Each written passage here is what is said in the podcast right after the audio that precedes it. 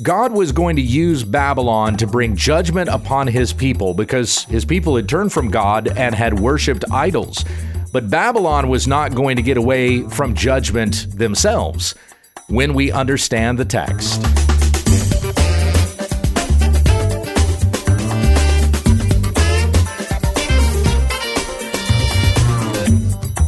This is When We Understand the Text, a daily Bible commentary to help encourage your time in the Word. Monday, Tuesday, and Wednesday, we feature New Testament study, an Old Testament book on Thursday, and our Q&A on Friday. Now here's your teacher, Pastor Gabe. Thank you, Becky. In our study of the book of Isaiah, we are up to chapter 47 this week. If you want to open a Bible and join with me there, to recap what we've been reading in this section, chapters 40 to 48 are pertaining to things that will happen over 100 years in the future. There are things in the book of Isaiah prophesied that will happen hundreds of years beyond that, but these things in particular have to do with the judgment that God is going to bring upon Judah because of their rebellion. They not only rebelled against God and worshiped false gods, but their actions were abominable, as evil as anything Sodom and Gomorrah had done. So God is bringing judgment upon Judah and upon Jerusalem, and this will happen at the hands of the Babylonians. And then after that, at the hands of the Medes and the Persians. The Persians will judge Babylon, and then Judah will go into exile into the hands of the Persians. And then it will be at the hands of the Persians that they will be released and sent back to their land. And even under the rule of Cyrus, they'll be loaded up with all the provisions they need to help rebuild Jerusalem and the temple. We've read about that previously in this particular section. But what is going to become of Babylon? That's what we're reading in this section today. This will be chapter 47 with this judgment, this promise of judgment that is going to come upon Babylon personified as a young woman here, a harlot. So let me read here verses 1 through 7 out of the Legacy Standard Bible. Hear the word of the Lord. Come down and sit in the dust O virgin daughter of Babylon, sit on the ground without a throne, O daughter of the Chaldeans, for you shall no longer be called tender and delicate.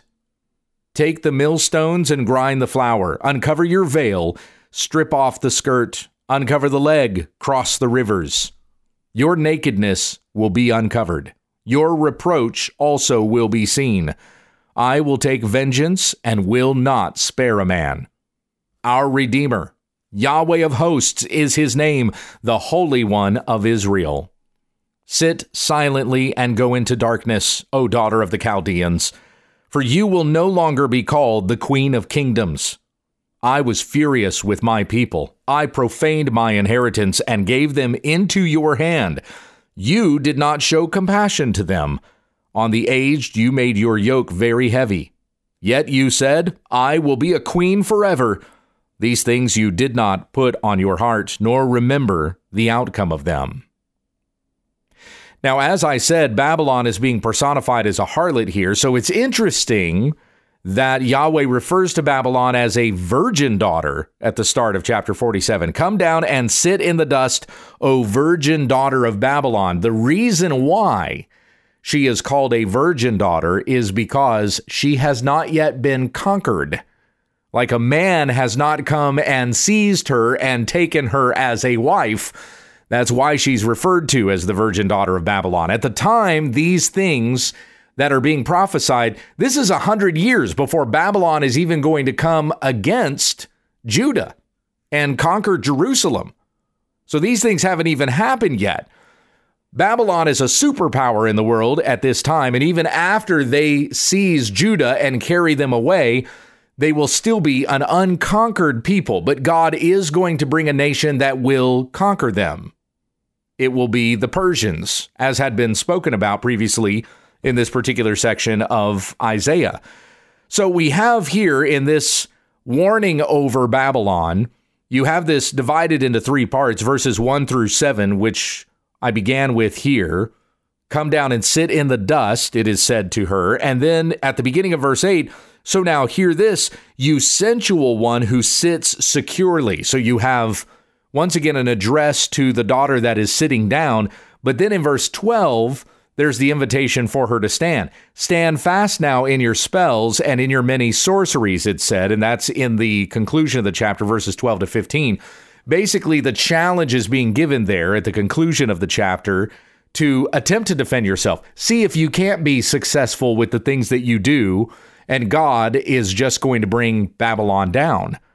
Now, when we get to the conclusion of the chapter and we consider application wise, do not think of yourself in your sin as someone who will escape from the judgment of God. If you are if you have sin that you love that you continue to indulge in, especially when it comes to the passions of the flesh and whoring yourself out with the world, beware because the judgment of God will come and you will not be able to stand in that day. So coming back to verse 1, the invitation for the daughter to come and sit and listen to these promises that God has for Babylon. Come and sit in the dust, O virgin daughter of Babylon. Sit on the ground without a throne, O daughter of the Chaldeans, for you shall no longer be called tender and delicate. And I kind of have to wonder with that address, this this reference to tender and delicate. I wonder if there was kind of a reputation of Babylon at that particular time. Maybe they were they were soft because of all of their delicacies. It was thought of that the royals in Babylon had the plushest cushions, the most elegant robes, the finest curtains, things of this kind. It could be that they had that reputation, which is why we have some of these euphemisms that come up in this chapter in that way. The uh, the reference to tender and delicate could also be called back to the uh, the reference to being a virgin daughter of Babylon. However, Babylon was anything but tender and delicate in the way that they dealt with their enemies. This was a fierce people. Those that they preyed upon, those that they conquered, they dealt with harshly. They were quite savage in the way that they dealt with others. Habakkuk later on, when he mourns before God because he sees how Babylon has succeeded, how the people of God have suffered. And Habakkuk basically makes this appeal to God as though to say, Look, I know what Judah did was really bad, but the Chaldeans are really, really bad. Like you're letting them have their way with your people. But God promises Habakkuk that judgment is coming upon the Chaldeans. That's said to Habakkuk, and we see that here in the book of Isaiah as well. So there's kind of a reminder that's given to Habakkuk listen, God has promised long ago that judgment is going to come upon the Chaldeans. It was spoken through the prophet Isaiah. So this is going to happen, though God's people suffer for a time and God means for this judgment to come upon them. He's not going to leave the enemies of God that come against his people go unpunished. So hear this this invitation for the daughter to sit down, as delicate as she may seem to be, she is nonetheless going to be brought low, hence why the invitation for her to come and sit in the dust. So, verse 2 Take the millstones and grind flour, uncover your veil, strip off the skirt, uncover the leg, cross the rivers. Now, there, there's something prophetic in all of this as well, because when the Babylonians will be conquered, they will be made slaves. So take the millstones and grind the flour. This is what they're going to wind up doing. They will not sit as kings and conquerors, they will be conquered. Uncover your veil, strip off the skirt is references to how you will be shamed. It was unheard of even in uh, e- even in nations that were known for prostitution and things like that would have gone on in Babylon you have the reference to the whore of Babylon in the book of Revelation. So they were known for sexual immorality, yet women out in public were not seen without their veils. And so for it to be said here, uncover your veil, strip off the skirt, is to say, you'll be shamed. Your nakedness will be seen by everybody. You will become a byword. And th- this reference to cross the rivers, you're going to be carried across the rivers as slaves. Though you have rivers on your borders, you're going to leave those borders as you become enslaved to another nation. So then, verse 3 Your nakedness will be uncovered, your reproach also will be seen. I will take vengeance, and I will not spare a man. Now, in verse 4, we have kind of this pause on the promise of judgment that would come upon the Babylonians, for it to be said and give praise to exactly who's speaking our Redeemer, Yahweh of hosts is his name, the Holy One of Israel. God will bring this judgment against Babylon because he is going to save his people. But even delivering them from the Babylonians into the hands of the Persians means that Babylon is going to be conquered. And so, continuing on in verse 5, sit silently and go into darkness, O daughter of the Chaldeans, for you will no longer be called the queen of kingdoms. And that was probably a reference at that time to how Babylon was referred. And remember the reputation that Babylon has, in that when we get to the book of Revelation, the prostitute that sits on the beast, she's referred to as the whore of Babylon. So Babylon has this reputation of being a queen of kingdoms, but really she is a harlot by comparison to those in the world. Verse 6 I was furious with my people. I profaned my inheritance. God talking about the judgment that he brings upon Judah, which, by the way, this is still a hundred years away before this happens. I gave them into your hand, yet you did not show compassion to them. On the aged you made your yoke very heavy. Yet you said, I will be a queen forever. Again, a reference to Babylon being the queen of kingdoms. These things you did not put in your heart, nor remember the outcome of them. So that's the first part of Isaiah 47. In this second part, there is this address to Babylon sitting securely. You're not as secure as you think you are. So, beginning in verse 8, now hear this, you sensual one. So previously referred to as a virgin, right? Now she's a sensual one who sits securely, who says in your heart, I am, and there is no one besides me. I will not sit as a widow, nor no loss of children. Now, now stop there for a moment. That line right in the middle there. I am, and there is no one besides me. Where have we heard that? That's come up a few times in Isaiah. That is Yahweh who has spoken about himself. I am Yahweh, and there is no Savior besides me. That was in Isaiah 43 11. Even from eternity, I am He, and there is none who can deliver out of my hand. I act, and who can reverse it? Isaiah 43 13. The couple of verses later, I am Yahweh, your Holy One, the Creator of Israel, your King. Isaiah 43 25. I, even I am the one who wipes out your transgressions for my own sake, and I will not remember your sins. So we've had these statements uh, Isaiah 45 5. I am Yahweh, and there is no other. Besides me, there is no God.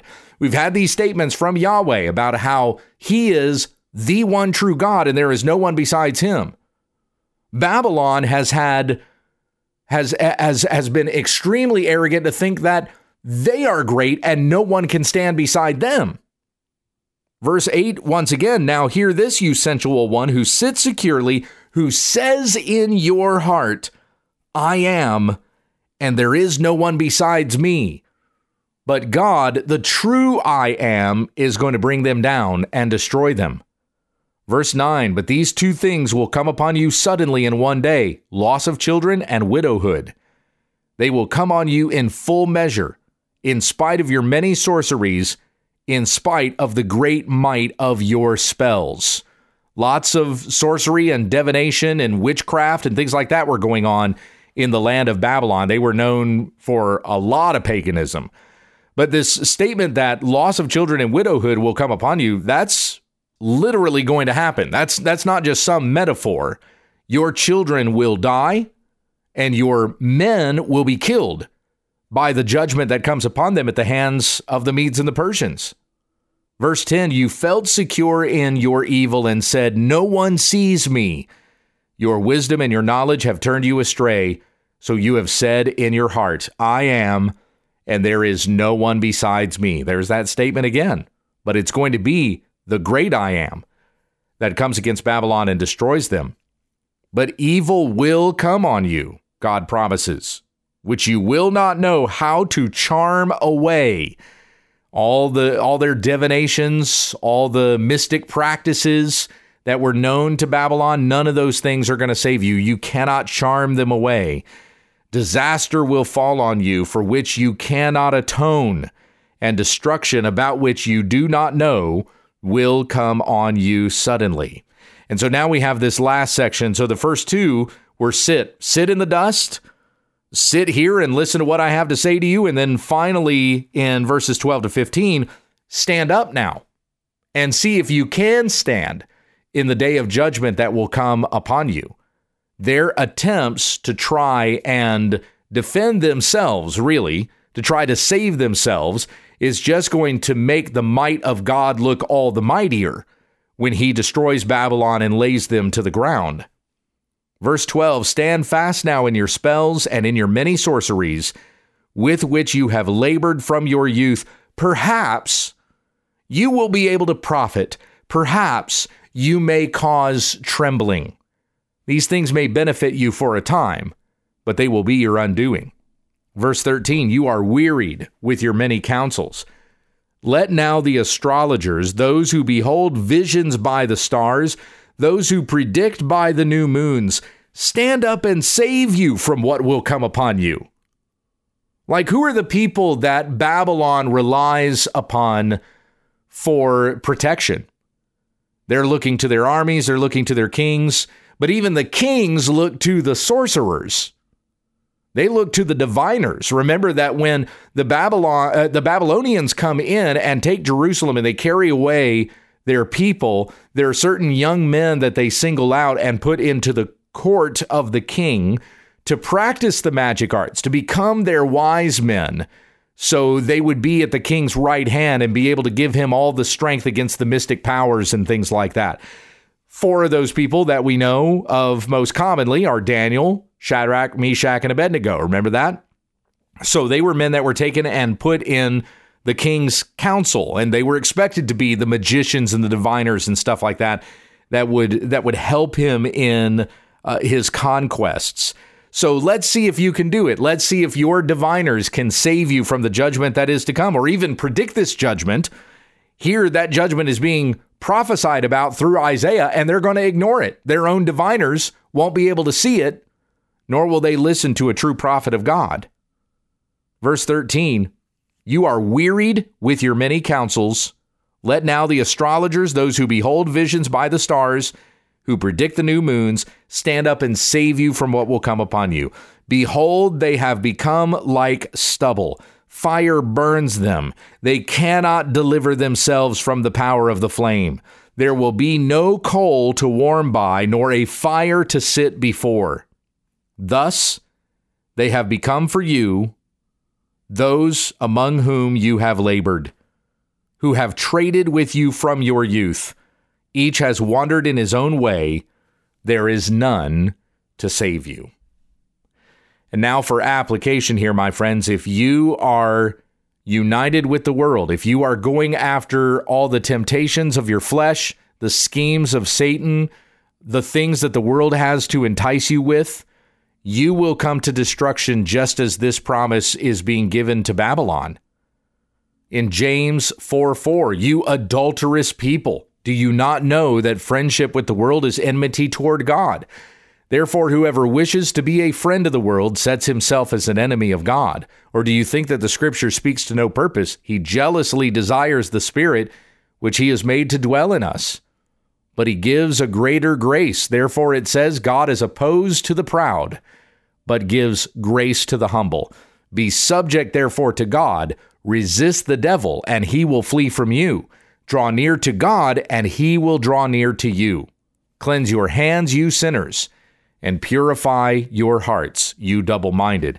Do not think that as you entertain the passions of your flesh, that you will continue to get away you will continue to get away with it. Repent now, come to the Lord for forgiveness, which you will be given in Christ. But persist in your sin, and you will perish in judgment.